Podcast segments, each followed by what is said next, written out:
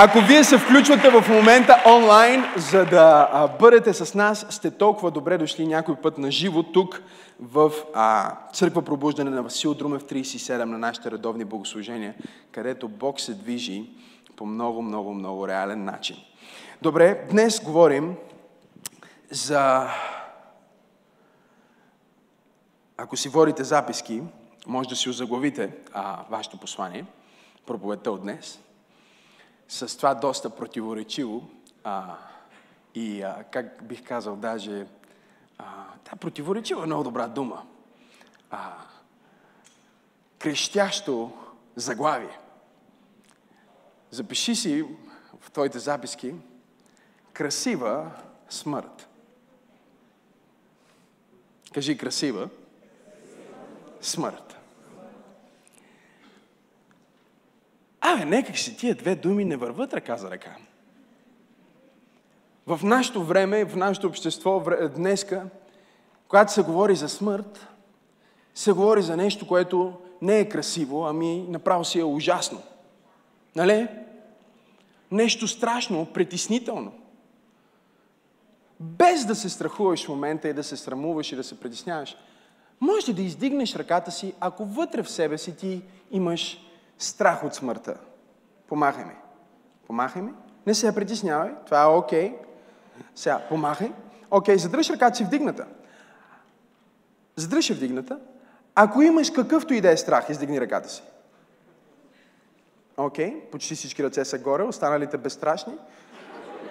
А, нямате никакви страхове, не дигате ръка, нямате абсолютно никакви страхове. Еми, аз предлагам се размениме. Вие идвате и служите, аз сядам и се уча от вас. Всички имаме страхове, нали така? Е, какво ако ти кажа тази вечер, че всъщност абсолютно всеки страх в корена си е страх от смърт? Окей. Okay. Някой, някой случайно да го е страх от, а, от тъмното? У, това е известен страх. Страх от тъмното? Хора, изповядайте се. Все пак ако дойдете в сряда, знаете за някои неща, които се случват в тази църква. Няма... А, тази сряда пророкувах малко и а, стоя половин час и казвам, има жена и обяснявам това и застанах пред нея и повтарям едно и също, едно и също, едно и също. Накрая за си дигна ръката. Окей, ето аз съм. Страх от тъмното? Бра, ще го нарека с по-меката дума, която ще притеснение от тъмното. Не, всъщност не те е страх от тъмното. Страх, че е в тъмното може да има нещо, което да ти отнеме живота. И всъщност страхът ти е от смъртта. След края на тази проповед днес, ако ти приемеш това слово и получиш откровението, което ще споделя, няма да има място за страх от смъртта в живота ти. Защото смъртта вече няма да е нещо, което те плаши, а ще бъде нещо, което очакваш. Хората в света, когато кажеш смърт, те мислят за какво? Те мислят за опело. Нали? Мислят за погребени, мислят за тъга. Нали? Ако семейството ти е малко по-емоционално, мислиш за драма. Се, аз не се подигравам на, на това нещо. Всички ние минаваме през трагедии, всички ние сме изгубили наши близки, но нека да ви кажа и това. Всички ние ще умрем и ти ще умреш. Ето ти една насърчителна проповед неделя. Да. Погледни човек от теб му кажи, имам откровение за теб. ще дойде ден, в който ще умреш. Чуйте ме, не е въпрос на това дали ще умреш, въпросът е как ще умреш. В този смисъл, аз вярвам, че има едно нещо наречено красива смърт. И днес аз ще ви науча как да умрете с тази красива смърт. Самураите го казват по друг начин. Те казват да умреш с достоинство. Нали? Да умреш с чест. Сега не говорим за харакири, бих желал да го кажа от самото начало. Не говорим за физическа смърт в момента или самоубийство. Говорим за красивата смърт. И ако останете с мен до края на проповедта, ще бъде много ясно точно за какво говорим. Но нека първо да погледнем в Псалм 116, 15 стих. Там се казва скъпоценна, други преводи казват скъпа, други преводи казват красива, е в очите на Господа смъртта на Неговите святи хора. Нека го прочита пак за вас. Псалм 116, 15 казва скъпоценна. Други преводи казват скъпа. Други преводи казват красива е в очите на Господа смъртта на Неговите святи хора. Сега, пасторе, за какво говориш? Искаш да кажеш, че когато някой вярващ умре и това е скъпоценно и красиво за Бога или в Неговите очи? Не, не говоря за това. Разбира се, ние имаме хора, които са умряли преди времето си и тогава ние не го наричаме просто смърт, а го наричаме трагедия. Когато някой млад човек изгуби живота си в абсурдна катастрофа или по някакъв начин, който не си заслужава, е трагедия и е ужасно. Мислих си как да заговоря това послание и първоначално мислих да проповядвам пълно предаване. Обаче после си говорих с тия прекрасни а, хора от Египет, които ни бяха на гости, покрай филма на нашия брат, който трябва да гледате. И докато си говорих с Петър, чиято майка и сестра са убити в атентат в църквата, терорист влиза с бомба в църквата им в Египет, детонира бомбата и умират 28 жени и един мъж, ако не ме лъжа паметта. И Петър, неговата майка и неговата сестра умират в това. И аз си говоря с него и той ми разказваше как нито един от роднините на загиналите в този атентат, 29 мъченика, не е отишъл в черни дрехи на погребението, без да се разбират, без да са инструктирани, без да си говорят. Всички отиват или в бяло, или в цветно облекло. Те отказват да носят черно, защото за тях това не е трагедия. Това за тях не е грозна смърт. Всъщност той ми каза, те са направили нещо прекрасно, те са дали живота си за Спасителя. Изумителна различна перспектива, която може да, да погледнем тук. Но аз не говоря дори за мъченическата смърт, въпреки че мъченическата смърт, смъртта за нашата вяра е нещо не просто достойно, а красиво. Нека да знаем, че цялата земя е напоена с кръвта на християни, които са дали живота си за вярата си. Нашата земя, която е била под робство стотици години, е напоена с кръвта на вярващи християни, които са се а, врекли и са казали, аз няма да се отрека от Христос и са платили с живота си и с кръвта си. И знаете ли, цялата земя е напоена с кръвта на такива хора, мъченици, защото християнството не е като някои други човешки измислени отвратителни религии, като ислам, в които вярата се разпространява с убиване на невинни хора и с страх, и с вина, и с обещания за девици и имения пълни с девици. Нашата християнска вяра се разширява по друг начин. Тя се разширява с вяра и се разширява с любов и се разширява с надежда. И да, 2000 години тя продължава и се разширява и ще продължава, защото Словото казва, на царството му няма да има край. Чрез кръвта на мъченици. Кръвта им е напоила цялата земя, обаче тя не вика като Авеловата, а по примера на нашия Господ Исус Христос, тяхната кръв също има глас. И знаете ли какво казва кръвта на мъчениците? Кръвта на мъчениците казва, в България ще има съживление. Кръвта на мъчениците казва, в Европа ще има съживление. Кръвта на мъчениците казва, Близкия изток няма да бъде завзет от ислам. Кръвта на мъчениците казва, твоите деца ще бъдат спасени. Няма да се дадем на друга вяра, няма да се дадем на друго име. Ние носим едно име и само едно име и неговото име е... Нека да бъде ясно това. Казах ви, че с това хваление ми развалихте получението, ще стане проповед. Да, и аз отказвам да вярвам, че тяхната смърт е ужасна. Да, ужасно е това, което им се е случило, но смъртта им не е ужасна. Тя е красива. Защото те са стояли в радост и хваление, хваляйки Неговото име. Те не са умряли както хората в света умират. Те просто са се пренесли. Хвалили са го там в църквата, пейки Исус. В миг на око са го хвалили в тронната зала, пейки Исус. Продължили се със същата песен, същата служба. Просто са сменили локацията. Има ли някой, който може да даде дарение на ръкопляскане тази вечер на Бога за това?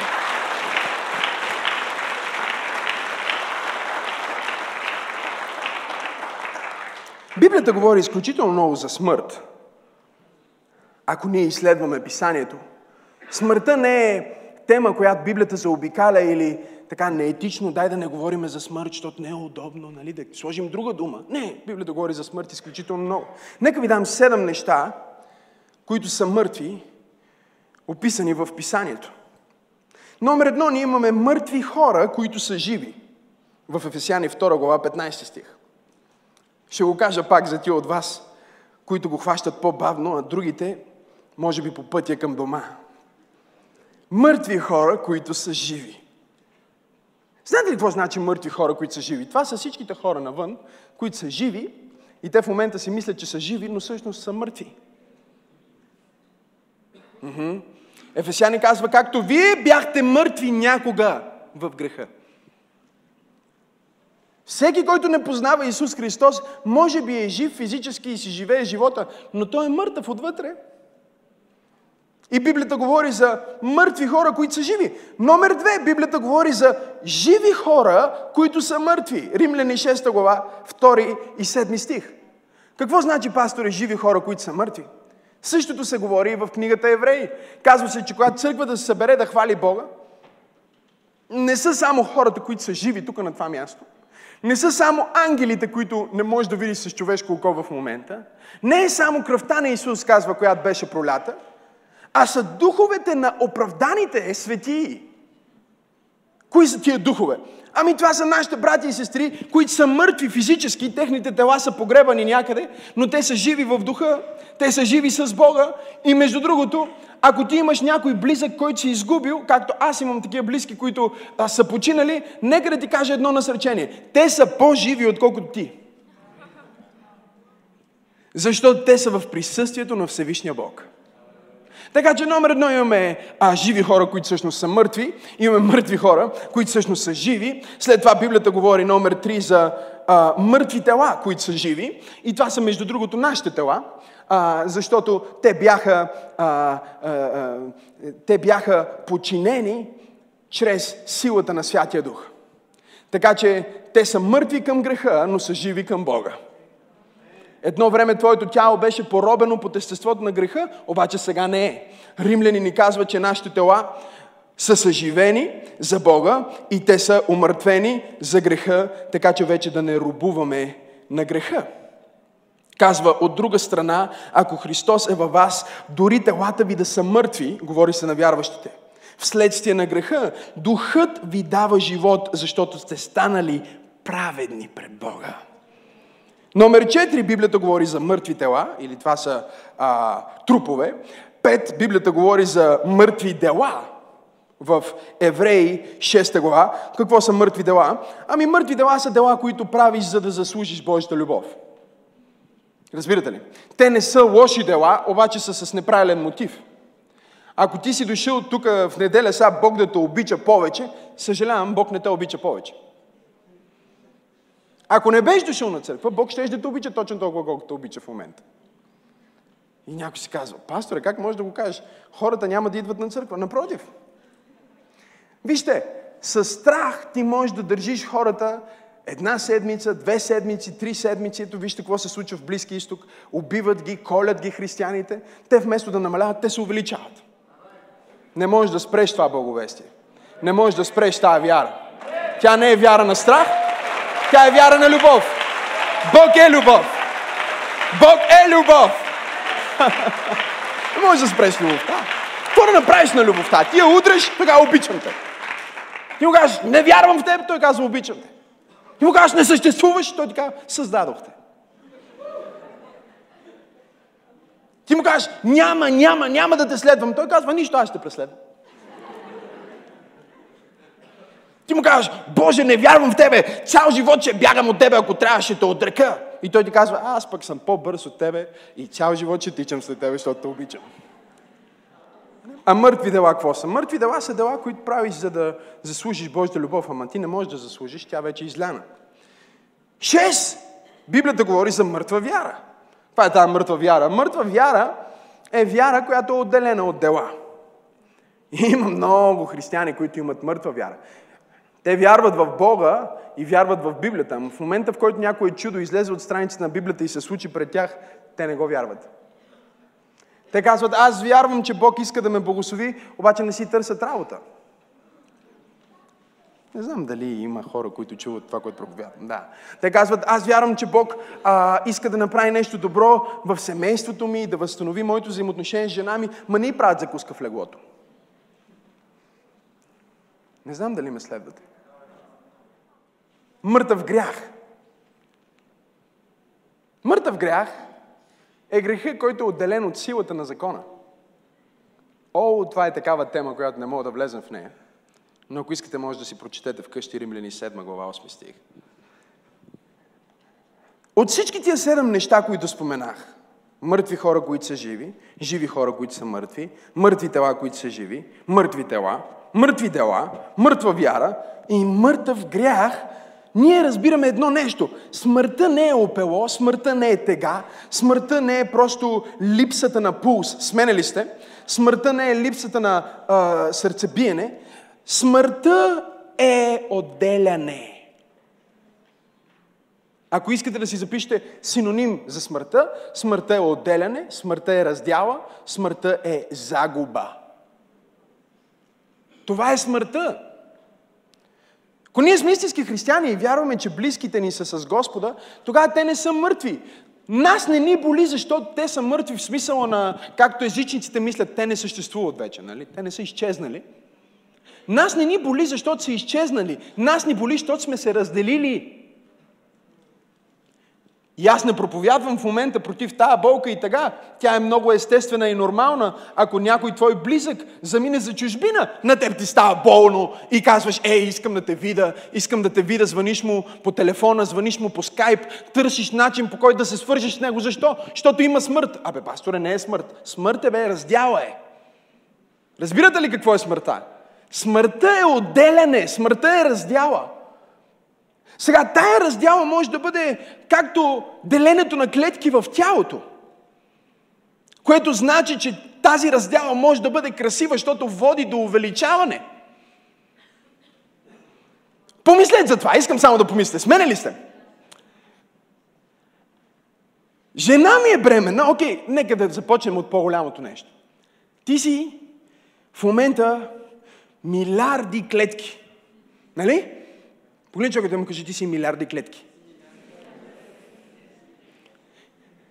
Знаеш ли, че си започнал като една?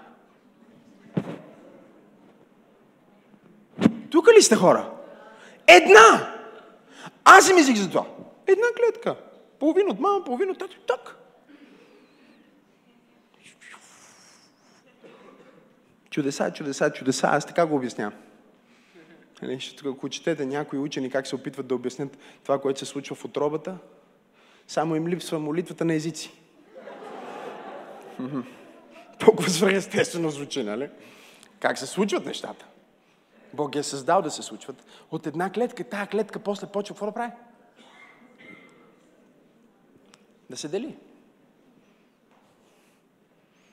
О, чакай, пасторе. Това е раздяла, значи раздялата е смърт. Да, някои от вас имате домашна група, а група в пробуждане, която водите и тя расте, расте, расте. Примерно Дани събра 40 човека срам. Подкупи ги с барбекю. Поне знам от сега нататък, ако някой иска да направи разцепление в църква пробуждане, как може много лесно да го направи?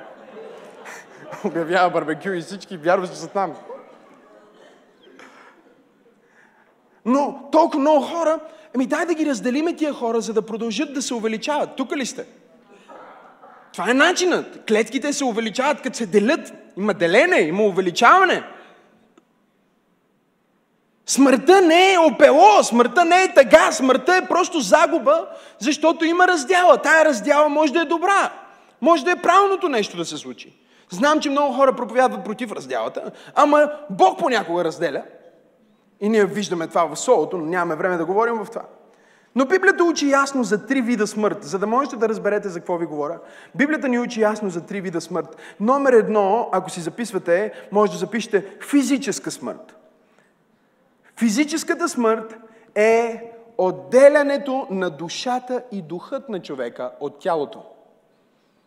В момента, в който твоето съзнание, ако искаш така да го наречем, твоя дух и душа излезнат от твоето тяло, твоето тяло е мъртво. Исус каза, духът е този, който дава живота.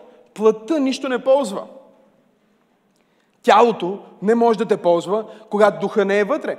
Сега, духа не изчезва, той не, не се превръща в вятър и не се преражда в някаква форма на куче или котка или нещо такова. Смъртта е разделяне, номер едно, физическо разделяне. Духът и душата напускат тялото и това се нарича физическа смърт. Номер две, имаме духовна смърт. Тази духовна смърт е отделяне от Бога поради греха. Грехът те отделя от Бог. Ти нямаш взаимоотношение с Бог заради греха. Ти нямаш достъп до Бог заради греха. Това е втория вид смърт. И чуйте, Библията казва в Ефесяни, ние всички бяхме мъртви в греха. С други думи, преди да познаем Христос и да го приемем за наш Спасител, ние бяхме мъртви. Как, пасторе? Духовно, вътрешно, ние бяхме мъртви. Ние не познавахме Бог. Ние бяхме едни от те, живи мъртви. Живи, обаче мъртви, неудовлетворени, търсещи щастието, не намиращи щастието. Търсейки го в наркотици, няма го в наркотици. Тър, търсим го в партията, няма го в партията. Търсим го в жени, няма го в жени. Търсим го в алкохол, няма го в алкохол. Търсим го в пари, няма щастие в парите. Търсим го в къщи, няма щастие в къщите. Търсим го в образование, минаваме докторатури, PhD, PhD, всичките HD, които може, дори Full HD. Знам, че няма такова, просто ще го... И пак няма удовлетворение. Защо? Защото си мъртъв, бе. И ако ти си тук тази вечер и не си приемал Исус Христос за свой Господ и Спасител, ти си жив умрял. Единственият начин да бъдеш жив, да бъдеш удовлетворен, е Исус да бъде в сърцето ти. Халелуя! Исус да бъде в центъра на всичко. Когато Исус е в центъра на всичко, ти можеш да бъдеш жив. Благодаря ви за ентусиазма и за дарението на ръкопляскане, което давате на Бога. Халелуя! Така че, духовната смърт е отделена от Бог поради греха. И номер три, третия вид смърт е вечната смърт. Вечната смърт е вечно отделена от Бог, защото човек е избрал да остане в греха и не е приел Исус, докато е имал шанс. Затова ние проповядваме Исус, затова ние боговестваме, затова изграждаме църква и затова изграждаме ученици, защото ние не искаме нашите близки да преживеят тази вечна смърт и да бъдат завинаги осъдени на отделяне от Бога. Ние проповядваме, молиме се, даваме, сееме, евангелизираме, Събираме се и правим всичко, което правим. Защо? За да Исус да бъде издигнат, хората далеч от Него да бъдат достигнати и църквата да бъде фактор на промяна в света. Защото ние искаме колкото се може по-малко хора в нашето време и поколение да познаят вечната смърт. Ние сме тук, за да те да познаят вечен живот. Защото Бог толкова възлюби света, че даде свой единствен син, за да не погине нито един, който вярва в Него, но да има вечен живот вечният живот е резултат на вярата ни в Бог и новорождението. Тази смърт, която се нарича вечна смърт, също Библията я нарича втора смърт. Втората смърт или второто отделено от Бог. Първото е защото сме се родили в грях, второто е защото сме живяли и сме останали в грях. Ако ти живееш и останеш в грях, при твоята смърт ти няма да бъдеш с Бог. Физическата смърт само отделя духът от тялото. И в момента, в който тялото умре и е върнато в пръста, духът и душата, които са безсмъртни, продължават своето съществуване в вечността. Или отделени от Бог, което е смърт, или с Бог, което е живот. Библията казва, това е истински живот. Да познаете Отец и Неговия единствен Син, Исус Христос. Така че ние имаме тези три вида смърт, но когато аз ви говоря за красивата смърт, аз не ви говоря включително и за тези видове смърт. Аз говоря за смъртта, към която Исус призова всичките си ученици. Ако отворите Библията си заедно с мен в Матей 16 глава, Ние ще четем от 24 до 28 стих. И вижте какво се казва там. Тогава Исус каза на учениците си, ако иска някой да дойде след мен, колко искат да бъдат с Исус, помахайте ми. Уху. Нека се отрече от себе си и нека вдигне кръста си и така нека ме последва. Защото който иска да спаси живота си, ще го изгуби, а който изгуби живота си заради мен, ще го намери. Понеже каква полза за човек, ако спечели целия свят и изгуби собствената си душа, казват някои преводи, а други изгуби живота си. Или какво ще даде човек в замяна за живота си? Защото човешкият син, става дума за Господ Исус, ще дойде в славата на Отца си със своите ангели и тогава ще въздаде на всеки според делата му. Истина ви казвам, тук стоят някои, които няма да вкусят смърт, докато не видят човешкия син, идеш в царството.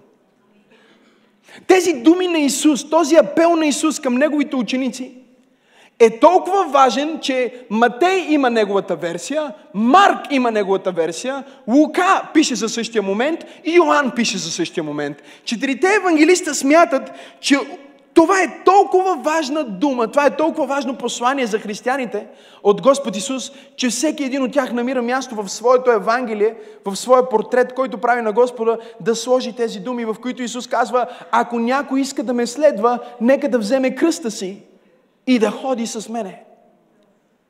Смъртта, за която Исус говори, е ясно разбираема от неговите ученици, защото докато днес, когато кажем кръст, ние си мислим за нещо красиво, нали?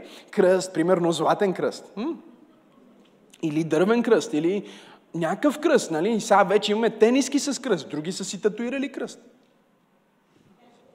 А, кръста е нещо, което днес се е превърнало повече в някакво произведение на изкуството, някакво красиво колиенце, което си слагаш, отиваш на жена ти, кажеш, сега ще ти купа всеки ден да си носиш кръста, нали? 18 карата. Трудно сигурно се носи такъв кръст, а? Но Исус не говори за този кръст. Той говори за кръста, който е измислен от персите, като метод на мъчение на предателите и враговете на империята –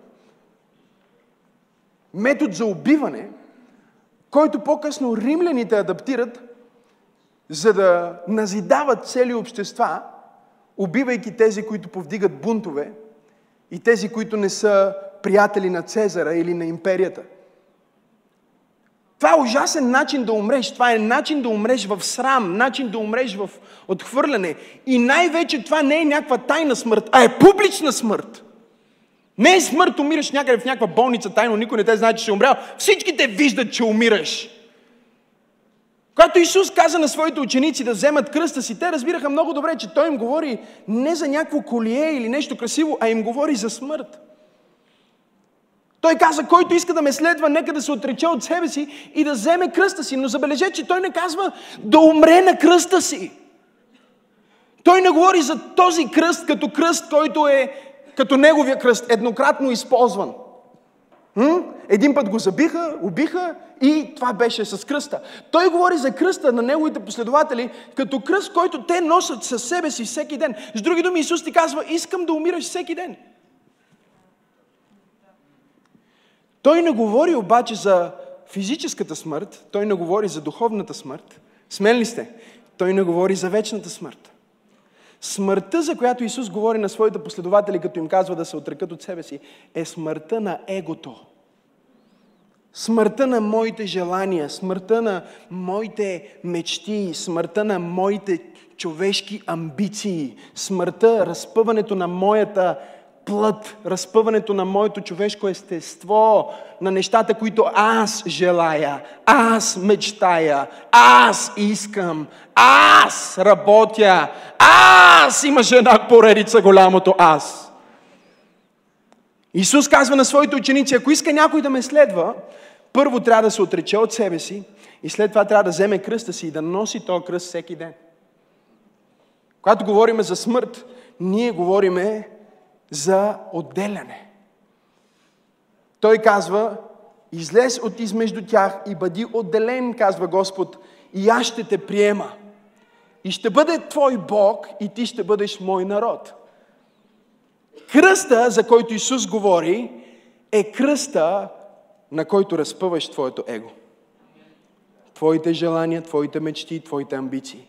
Виждате ли, това, което дявола прави е, той ти казва, живей както искаш, прави каквото искаш, наслади се на живота си, прелюбодействай, яш, пи и се весели. Не мисли за вечността. И той ти дава наслада на егото ти всеки ден, в замяна с вечна смърт, с него в ада. А Христос ти казва, искам да умираш всеки ден, искам всеки ден да вземаш кръста си, искам всеки ден да се отречеш от себе си, искам всеки ден да се отречеш от амбициите си. И Той ти казва, в замяна на твоята смърт всеки ден, аз ще ти дам вечен живот на небето с мен. Халелуя! Смъртта, за която Исус говори, не е обязателно физическа смърт като мъченици. Той говори за смъртта на твоето его и смъртта, през която трябва да минаваш всеки ден. Чуйте, Нека да ви дам два пъти да и два пъти не, свързани с смъртта на твоето его. Готови ли сте? Трябва да кажеш два пъти да и трябва да кажеш два пъти не, ако искаш да носиш твоя кръст в модела, в който Исус те призовава. Един път трябва да кажеш не на себе си и на желанията си. Да кажеш, аз не живея за себе си и за желанията си. Аз не живея за корема си, аз не живея за джоба си, аз не живея за себе си. Да кажеш не на себе си и на желанията си е себе отричане. Второто не, което трябва да вземеш, ако искаш егото да умре, е да кажеш не на обиди и не на врагове. Нали? Хората имат респект към мъртвите. А? Единствената причина хората да нямат респект към теб е, че си още жив в плътта. Момента, в който твоята плът е разпъната и ти не се обиждаш и решаваш, чуйте, аз съм решил, че нямам врагове. Ама, пасторе, колко много хора са против теб. Да, но аз нямам врагове. Ти можеш да говориш против, против един мъртвец, той няма да се изправи да ти отвърне. Той е мъртъв не е мъртвеца. А този, който говори на мъртвеца, е луд. Мъртвеца си е мъртъв. Какво да направи? Да кажеш не на това да имаш врагове, знаеш какво значи? Означава да кажеш, окей, ти искаш да кажеш, че аз съм ти враг. Ама аз не съм ти враг. Ако аз продължавам да съм твой враг, защото ти казваш така, аз ще кажа, че ти не си ми враг. И ако аз и той застанем един срещу друг и той каже, искам да се бия с тебе, и аз кажа, не, аз не се бия, а, а се предам, тогава аз не съм негов враг. Това не е двубой. Това е отделяне. Аз се отделям, аз отделям моето его и казвам не на обида. Един истински християнин, който е жив с Бог и мъртъв за греха, не може да бъде обиден. Той не може да бъде обиден, защото в църквата няма правилната музика, или защото лидера не му се усмихнал, или защото са забравили да кажат неговото име, или защото на него не са му честители рождения ден, или защото него не са го почели достатъчно, или не е приел нещо. Той е мъртъв. Той няма свой интерес. Той няма свой живот. Той е свободен. Христос каза да вземе своя кръст и да ме следва, означава, че всеки ден ние казваме два пъти не. Номер едно казваме не на моите желания и номер две казваме не на обиди и врагове. Обаче също така значи, че казваме два пъти да. Готови ли сте за два пъти да? Два пъти да, защото един път казваме да на изпитанието. Това значи да вземеш своя кръст. Не да заобиколиш своя кръст, а? Кръста, о, минавам покрай него а да вземеш, да срещнеш грубия, тежък кръст, да го хванеш, да го прегърнеш и да кажеш, не моята воля да бъде, но твоята. Ако искаш да ми дадеш тази чаша, аз ще кажа да на тази чаша, както Господ Исус каза да. Ние говорим за християни, които не просто не се страхуват от изпитания, а те влизат в изпитания. Те не влизат, защото искат, а защото казват да на Бог. Ако ти си тук тази вечер имаш битка с рака и това е твоето изпитание, не дай да казваш не на твоето изпитание. Не дай да се бориш срещу Бог в това изпитание. Не дай да осъждаш хората в това изпитание. Изправи се в това изпитание и кажи, този, който ме е въвел в това изпитание е същия, който ще ме изведе от това изпитание, ако аз съм негово дете. Аз ще взема своя кръст. Чуйте, но понеже много християни искат да го заобиколят своя кръст, в момента в който дойде изпитание, те отпадат. Отпадат, защото те никога не са взели кръста си. Те вярват в кръста на Исус, но не вярват в своя кръст. Те вярват в свидетелството на някой друг, който е минал през изпитание, но не искат да имат своето свидетелство през изпитание. Но трябва да кажеш да на изпитанието, да кажеш, Боже, ако това е което ти допускаш към мен, аз съм окей okay с това, защото Библията казва, косъм няма да падне от главата ви без Негово знание. Така че ако това се случва в живота ми, Бог знае за това, Бог е с мен в това и аз казвам, окей okay, е да мина през това. Да, това може да е моето изпитание, но аз няма да се отрека от моя Господ в моето изпитание, аз няма да се разклата в моята вяра в това изпитание, аз ще стоя твърдо и ще уповавам, че Бога който вярва, е с мен в долината на мрачната сянка. Той не си тръгва, защото е тъмно. Него не го е страх от тъмното. Той е с тебе в най-тъмните дни на твоя живот. Той е там с тебе. Да, на изпитанието и най-трудното да. Готови ли сте? Красивата смърт, всеки ден да умираш като християнин, е да умираш за егото. Казвайки два пъти не. Не на себе си, не на обида и не на врагове. И казвайки два пъти да. Да на изпитанието и да на възкресението. Знаете ли колко много християни има, които Бог им е дошло им е времето за възкресение, но те още искат да са в изпитание. Защото те вече са изградили взаимоотношение със своето изпитание – и това вече не е рак, който е дошъл като изпитание. Това е моя рак. Да. Това не е проблем семейството, който е изпитание. Това е нашия проблем. Те сега, вместо да изграждат взаимоотношения с Исус и да конфронтират изпитанието, те изграждат взаимоотношения с изпитанието. Какво искаш да, да кажеш, пасторе? Искам да кажа, че най-красивото нещо в тая смърт е, че в момента, в който ти решиш да се отречеш от себе си, ти ще спечелиш себе си. В момента, в който ти решиш да изгубиш нещо, ти ще го спечелиш. Ти не го правиш, защото искаш да го спечелиш. Ти го правиш, защото искаш да го изгубиш. И когато нещо е умряло за тебе, е много лесно Бог да ти го даде и да те възкреси в него. Защото ти си отделил сърцето си от Него. Финансите са по този начин. Докато сърцето ти ти не го отделиш от финансите, а през цялото време мислиш за това, Бог не може да се прослави много там. Още не си мъртъв напълно. Само един напълно умрял човек може да преживее възкресение. Иначе не е възкресение. Да кажеш да на Възкресението. Вижте, Авраам трябваше да каже да на Възкресението на своя син Исак. Той беше там на камъка, държеше ножа, ще да го убие. Ангела се появи и казва, достатъчно, не го убивай. Ма чакай, Бог каза, че сина ми трябва да умре. Да, но той искаше да умре за егото ти. Искаше да умре в сърцето ти. Искаше да види, че ти си готов да изгубиш най-скъпото за теб, но да не изгубиш най-скъпото за теб.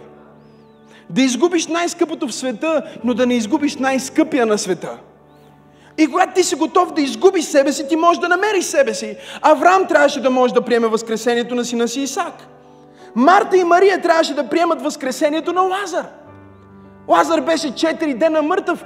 Те вече не искаха да отварят гроба беха свикнали със смъртта. Казваха си, добре, вече се разделихме, оплакахме го, приключихме с това взаимоотношение, приключихме с този бизнес, приключихме с това семейство, приключихме с служението. Аз усещам помазанието на Святия Дух, как идва върху мен и някой в тази зала и Бог ти казва, че не е приключило, докато Исус е пред гроба. Ако ти си готов да го предадеш на Него, Той може да ти го върне обратно. Има ли някой в тази църква, който е готов за възкресение. Петър и Тома трябваше да приемат възкресението. Беше им трудно да приемат възкресението. Всичко, което искаха, беше да бъдат с Исус и накрая Исус ги остави и умря. И сега изведнъж се чува слух, че същия Исус, дето е умрял, дето ги излъга, защото така мислиха по едно време, че ги е излъгал, Четете по пътя към Емаус, те са разочаровани, защото още са живи, не са мъртви. И казват, само ти ли си чужденец на самия Господ? Не знаеш ли какво стана в Иерусалим? Исус Христос, който беше силен с Бог и между хората и правеше много чудеса. Ние мислихме, че Той е Месия, ама ни измамени, не беше Той. Исус започна да ги получава в лука в, по пътя към Емаус и каза, вие не четете ли пророците? Че Месията трябваше да пострада че за да кажеш да на възкресението, трябва да кажеш да на изпитанието. За да кажеш да на плода, трябва да кажеш да на семето, което умира и не го знаеш какво прави под почвата. Ти не разбираш защо трябва да умре това семе, защо трябва да го погребвам. Не може ли просто да, да даде плод? Е така да ми се появи изведнъж църква. Да ми се появи изведнъж финансите ми. Да ми се появят изведнъж взаимоотношения. Но Бог ти казва, аз искам да посееш когато не знаеш. Аз искам да умреш, когато не разбираш. Искам да предадеш живота си и само когато предадеш живота си, ти ще го спечелиш. Само когато изгубиш живота си, ти ще го спечелиш и всичко, което си готов да предадеш на мен, аз съм готов да ти го предам в друга форма. Аз съм готов да ти го дам възкръснало, по-живо от всякога, възстановено, без никаква болест. Халелуя! И сега жените отиват при Петър и при Тома казват, ама той възкръсна. Ма как ще е възкръсна? Ма възкръсна. Ма не възкръсна. Тома вика, докато не пипне и не вида, не вярвам. По-лесно беше да приеме, че Исус е умрял, отколкото да приеме, че Исус е възкръснал, въпреки че беше там пред гроба, когато каза на Лазар да възкръсне, и въпреки че беше там, когато каза на момичето Талита Куми. И сега Бог ми проповядва, Бог проповядва на някой в тази зала и Той ти казва, че всичко, което си предал, всичко, което си оставил, аз съм на път да го възкреса, аз съм на път да вдъхна нов живот в Него, аз съм на път да направя твоята смърт красива. Красотата на смъртта не е просто в смъртта, красотата на смъртта е в този, който е Господ и Бог над смъртта. Той е Бог над смъртта, Той е Бог над ада, Той е Бог над страх, Той е Бог над объркването, Той е Бог над твоята ситуация, Той е Богът на твоето горнище, Той е Бога на твоето нанадолнище, Той е Бога на твоето изпитание и Той е Бога на твоето хваление. И Той ме е изпратил в църква пробуждане тази вечер, за да кажа на някой, време е да кажеш да на възкресението, което идва към теб. Аз пророкувам възкресение на семейството на някой. Пророкувам възкресение на взаимоотношенията на някой. Пророкувам възкресение на мечтата на някой. Пророкувам възкресение на бизнеса на някой. Има ли някой тази вечер в църквата, който казва, Боже, не ме пропускай, възкреси ме от мъртвите. О, дай му слава, ако искаш това.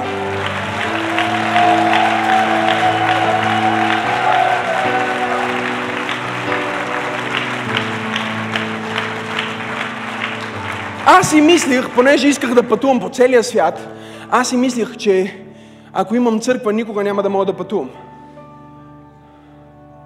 И вече бях видял 10 държави. Си мислех, е, обиколих света. Да, за 7 години бях в 10 държави, бях проповядал. Чувствах се и като интернационален проповедник. Какво ти да значи това? Да. Мислих си, о, ама аз ако започна църква, как ще пътувам с пастор Бени един ден? Аз имах мечта да се запозная с него, да пътувам с него. Ако започна църква, как ще, как ще пътувам? Как ще се случи? Ако започна църква, как ще се справя финансово?